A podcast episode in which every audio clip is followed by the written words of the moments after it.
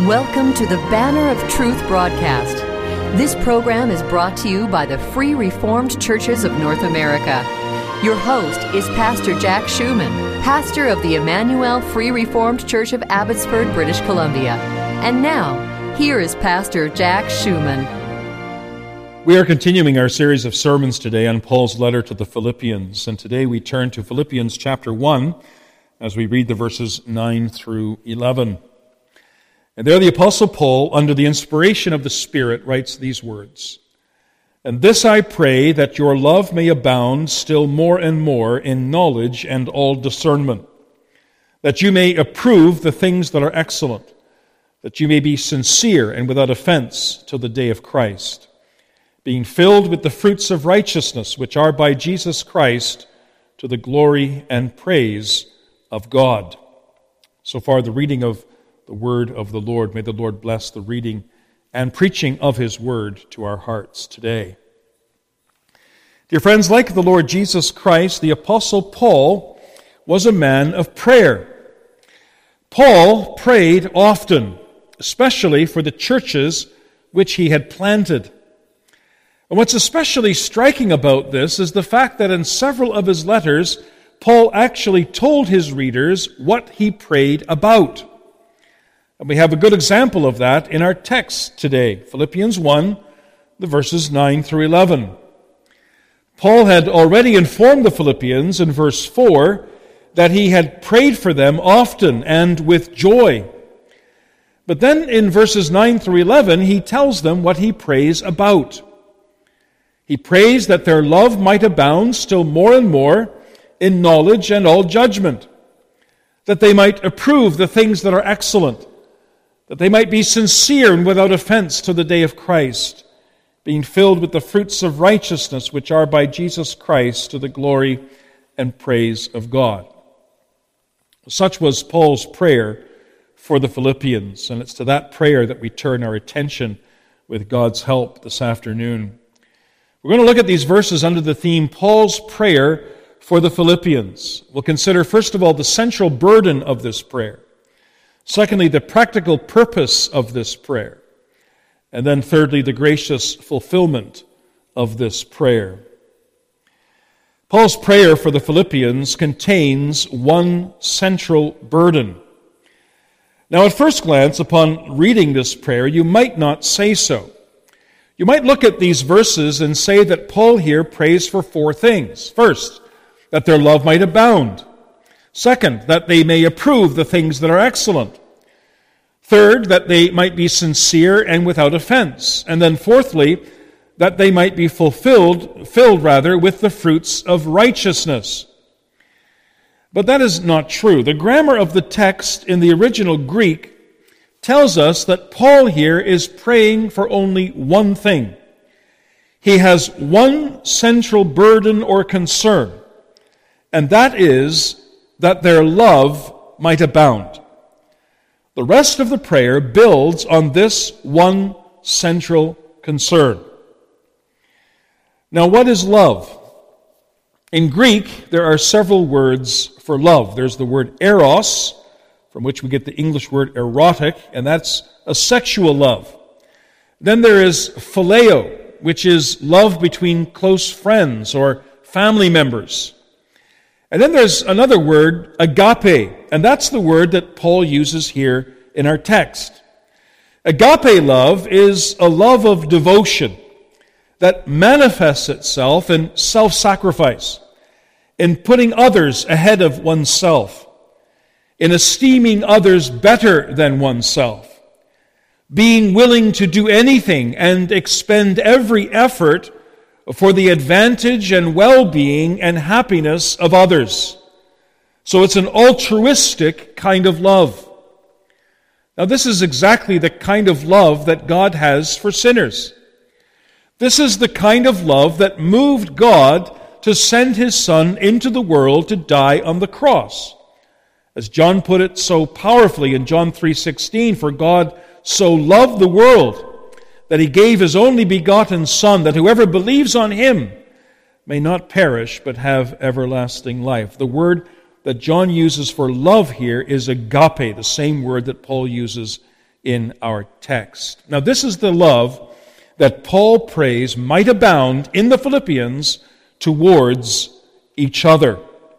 You'll notice he uses the word abound here. He doesn't just want this love to trickle, but he wants it to flow like a, like a river that overflows its banks.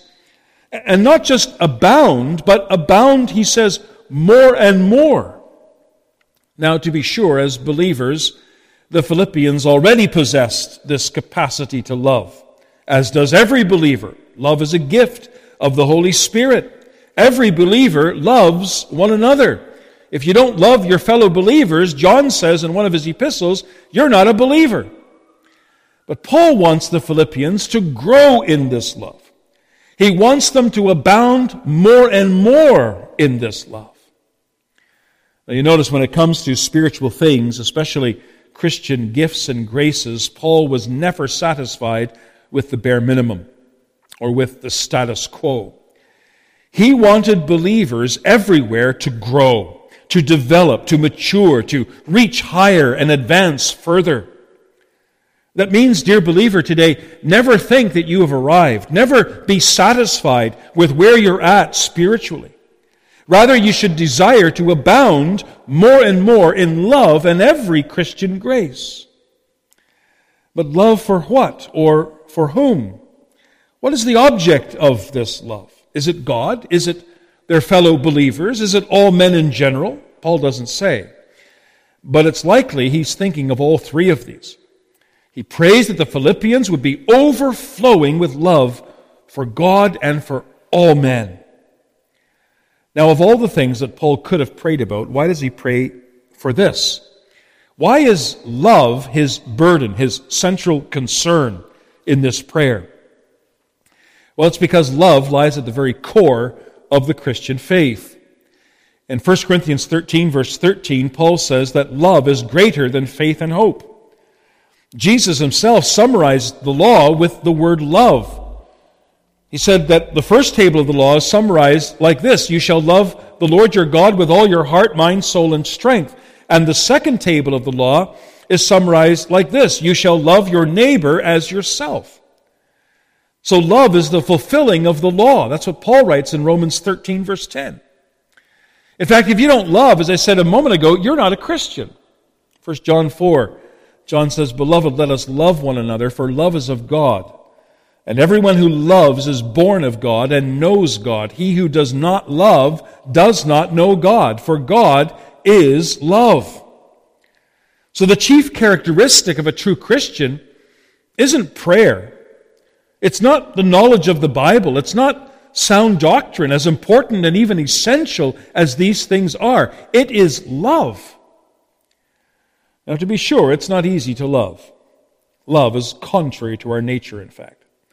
By nature, we hate rather than love. And even after we've been converted to God, love is sometimes a challenge. It's not always easy to love God when He makes us undergo a painful and difficult trial. It's not always easy to love our brothers and sisters in Christ, uh, especially when they say and do things that are hurtful and upsetting, as they do sometimes. It's certainly not easy to love all men in general when they live in sin and in rebellion against God. And Paul knows this. That's why he prays that their love might abound more and more. He does this because he knew that the only way they can do this is by the grace of God. And such grace can become ours only by prayer. But not only does Paul pray that the Philippians' love might abound more and more, he prays that it might abound more and more in two specific areas. First of all, in knowledge. Paul wants the love of the Philippians to be a knowledgeable love, a love rooted in knowledge, specifically, a love rooted in the knowledge of God of who He is and what He has done, is doing, and will do. And that's for a specific reason, because the more we know about God, the more we know who He is and what He has done and what He is doing and what He will do, the more our love for Him will abound. And people, when you start going steady with someone, this the more you know about that person, the more your love for him or her will grow. Isn't that true? Well, the same is true when it comes to God. The more we know him, the more we will love him. And that's why it's so important for you to read and study his word and to come to church to hear his word proclaimed. The more we know about him, the more we will grow in love for him. But secondly, Paul wants the Philippians' love to abound more and more in all discernment, or we could translate that as insight or perception. Now, Paul doesn't want the Philippians to love indiscriminately. He wants them to love with discretion, with discernment, with purpose. He wants them to love what is lovable. He wants them to love what God loves and conversely to hate what God hates. Now, there's a connection between these two things, isn't there? Knowledge leads to discernment, and discernment feeds on knowledge, and both are essential to true love. Think of an axle and two wheels. The axle will not function properly unless it has two wheels, one on either end of the axle. And the wheels will not function properly unless they're attached to an axle. Well, so it is with love. Love is the axle, and knowledge and discernment are the wheels. Well, this then was the central burden of Paul's prayer. He prayed that the Philippians' love might abound more and more in knowledge and in all discernment. But perhaps you ask, well, why does Paul even pray this? For what purpose does he want their knowledge to abound more and more? in knowledge and all discernment. Well, that brings us to our second point. When our love abounds more and more in knowledge and all discernment, it will produce three outcomes. First of all, Paul says, we will approve, or the Greek word actually is translated continually approve. We will continually approve the things that are excellent. Now, this word translated approve means to regard something as genuine or worthy on the basis of testing. So let's say you wanted to buy a new car, and you go to various dealerships and you look at the various cars that are available, and you take one out for a test drive. The test drive will help you to decide which car is better than the other. And that's exactly the idea here. Paul is saying that when our love is saturated with knowledge and discernment, we will be able, through a process of testing, to decide what is superior or what is excellent. Now, what does Paul have in mind when he speaks of what is excellent? Well, he doesn't specify, and for good reason, because he wants to leave it as open ended as possible. But this much we can say the things that are excellent are the things that are pleasing to God and according to His law. Now, Paul actually spells this out in more detail later on in this epistle in chapter 4, verse 8. And there the apostle writes, Finally, brethren, whatever things are true, whatever things are noble, whatever things are just, whatever things are pure, whatever things are lovely, whatever things are of good report, if there is any virtue, and if there is anything praiseworthy, meditate on these things. So, do you want to know if the music you listen to, or the movies you watch, or the games you play, or the books and magazines that you read, or the clothes you wear are excellent? Just ask yourself does it conform to the law of God? Or to put it even more simply, would God like it? Does it reflect His attributes? Is it true? Is it noble? Is it just, pure, lovely, of good report, and virtuous? Well, if it's not, then it's not excellent.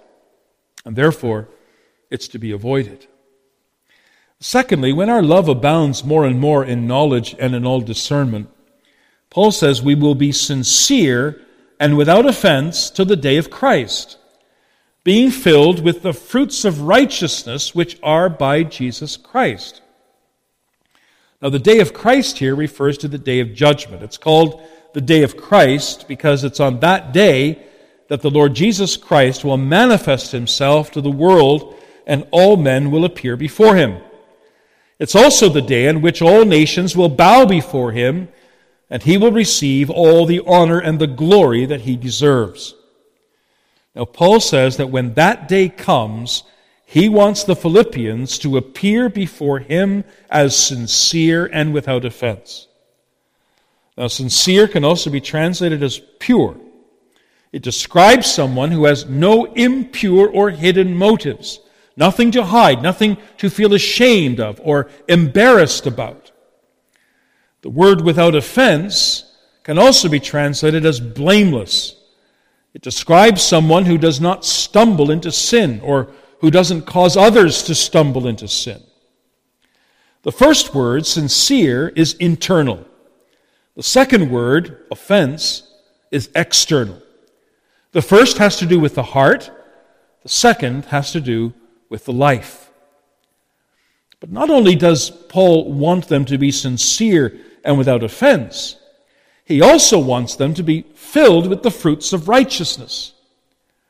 Now, that phrase, filled with the fruits of righteousness, is an image drawn from the Old Testament. We could think, for example, of Psalm 1, where the psalmist compares the person who soaks his heart in God's Word to a tree planted by streams of water that yields its fruit in its season. Or we can think of John 15, where Jesus compares himself to a vine and believers to fruit bearing branches in the vine. To be filled with the fruits of righteousness, then, means to show evidence of the work of the Holy Spirit in our lives. And that includes the fruit of the Holy Spirit, which Paul mentions in Galatians 5, verse 22 and 23 love, joy, peace, patience, kindness, goodness, faithfulness, gentleness, self control. But it includes more than that. It includes good works as well. Paul wants the Philippians to be filled with such fruit. Fruit which he says come not from ourselves, but from Christ Jesus. Now, my friends, this is our Lord's will for every one of his people. He wants us to bear fruit, fruits of righteousness to his glory and honor and the believer will. Just as a good tree will produce good fruit, so the believer will produce fruits of righteousness. What is more, he wants us to be filled with such fruit. So, child of God, don't just be satisfied with a few fruits, but ask God daily to give you grace to produce more and more fruit. The more fruit we produce, the more God is glorified. But thirdly, when our love abounds more and more in knowledge and in all discernment, God will be glorified. And Paul writes that you may, be, that you may approve the things that are excellent, that you may be sincere and without offense to the day of Christ, being filled with the fruits of righteousness, which are by Jesus Christ, to the glory and praise of God. Now, this is the end for which we were created. We were not created, we were not placed on this earth to make money, to have a good time, to enjoy all the good things that this life has to offer. Westminster Catechism says our chief end is to glorify God and to enjoy Him forever. And this is how we do that it's by approving the things that are excellent, by being sincere and without offense to the day of Christ, and being filled with the fruits of righteousness. Well, this was Paul's prayer for the Philippians. What an amazing prayer it is. It's so rich, so deep, so full of warmth and pastoral love and concern, and so God focused. But you say, why did Paul pray this? Well, because he wanted the Philippians to be like Christ.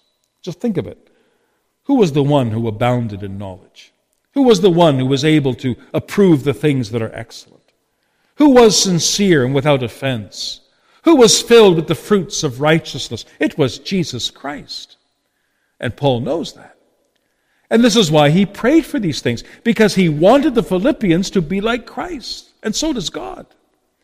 This is why he saved us. This is why he justified us. This is why he sanctifies us, so that you and me, that we might be like Christ. But you say, how can such a prayer be fulfilled? Well, that brings us to our third and final point. Paul asks for a lot in this prayer. These were no small matters, these were no minor petitions. Paul asked great things of God. He's praying here, as we've seen, that the Philippians might become more and more like Christ. And he believed that God would answer that prayer. Otherwise, he would not have prayed for these things in the first place. Now, on what basis did he believe that God would do this? What is it that prompted Paul to ask such great things of God? Well, surely part of the reason is because God is able to do great things. But secondly, it was certainly not owing to anything in him. You see, Paul was a sinner just like you and me, and as such, he had no right to ask God for anything. So, how then could he ask such great petitions of God? Well, it's because he served a great Savior. Paul says as much in our text, doesn't he, in verse 11, that the fruits of righteousness come by Jesus Christ. And that's true for every spiritual blessing. Not just the fruits of righteousness, but every blessing, including the ones mentioned in our text. They all flow through Christ. One commentator writes this, and I quote He says, Jesus is the conduit through whom God pours overflowing love with discerning wisdom into their thirsty hearts. Jesus is the wellspring of life from whom they are absorbing nutrients that enable them to bear the fruit of peaceable righteousness. It's an amazing thought. Christ is the conduit through whom God pours overflowing love. But what specifically does Jesus do that emboldened Paul to bring such great petitions before God? Well, two things specifically. First of all, because Christ earned every spiritual blessing for his people. He did that by coming into the world and living a perfect life and suffering and dying on the cross. Because of what Christ did, God is able and also willing to bestow blessing after blessing upon his people, including the blessings mentioned here in this prayer. I love what Paul writes in Ephesians 1, verses 3 to 6. He says, Blessed be the God and Father of our Lord Jesus Christ, who has blessed us with every spiritual blessing in the heavenly places in Christ. Just as he chose us in him before the foundation of the world, that we should be holy and without blame before him in love, having predestined us to adoption as sons by Jesus Christ to himself, according to the good pleasure of his will, to the praise of the glory of his grace, by which he has made us accepted in the beloved. You notice Paul here blesses God. For what? For blessing him and all believers with every spiritual blessing in Christ. Yes, they're all in Christ. It's only because of Christ that we, like Paul, can ask great things of God and that we can believe that God is able and willing to grant us what we ask for. But there's a second reason why Paul does this because he knows that Christ is making intercession for us at the right hand of his Father in heaven.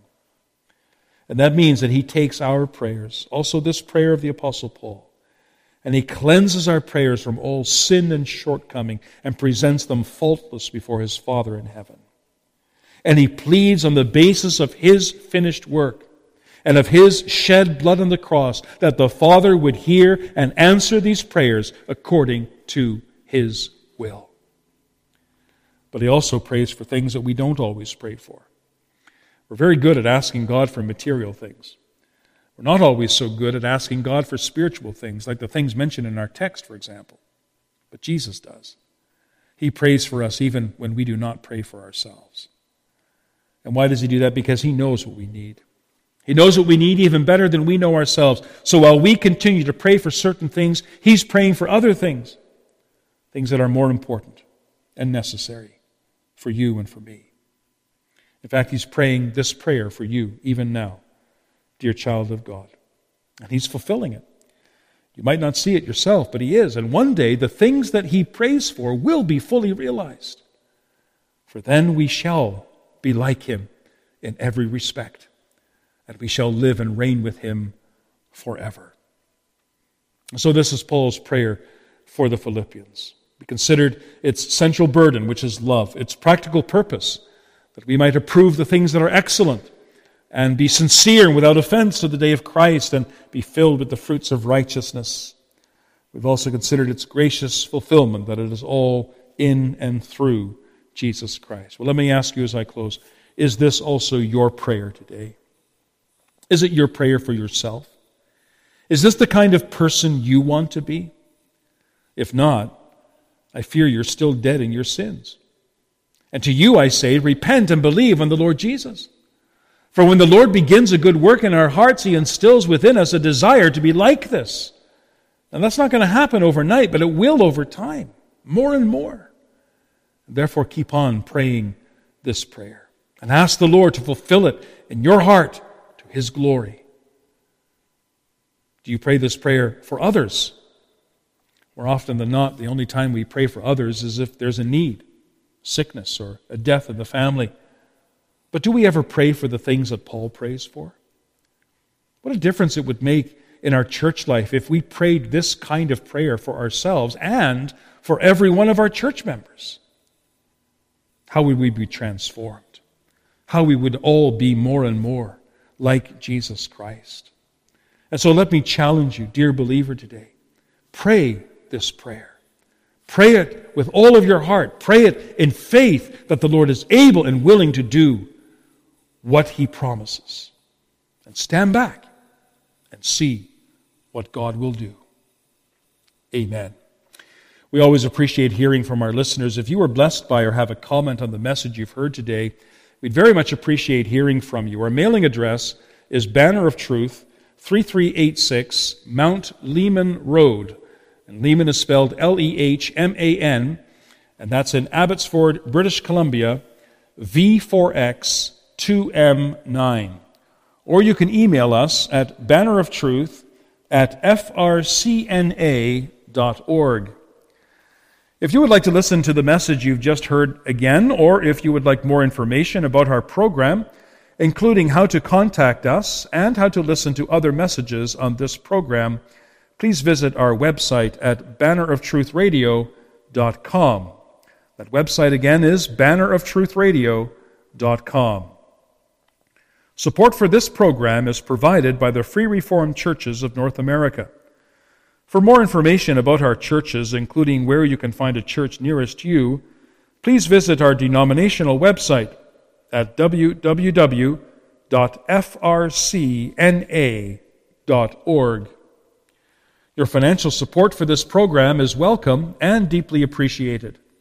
If the Lord has placed on your heart a desire to help us offset the costs of broadcasting this program on this station, you can send us a check in any amount. Again, our mailing address is 3386 Mount Lehman Road, L E H M A N, Abbotsford, British Columbia, V4X 2M9. Or you can go to our webpage and make a donation right on the webpage. Our webpage address again is banneroftruthradio.com. Please remember that the Lord would have his people come together to worship him.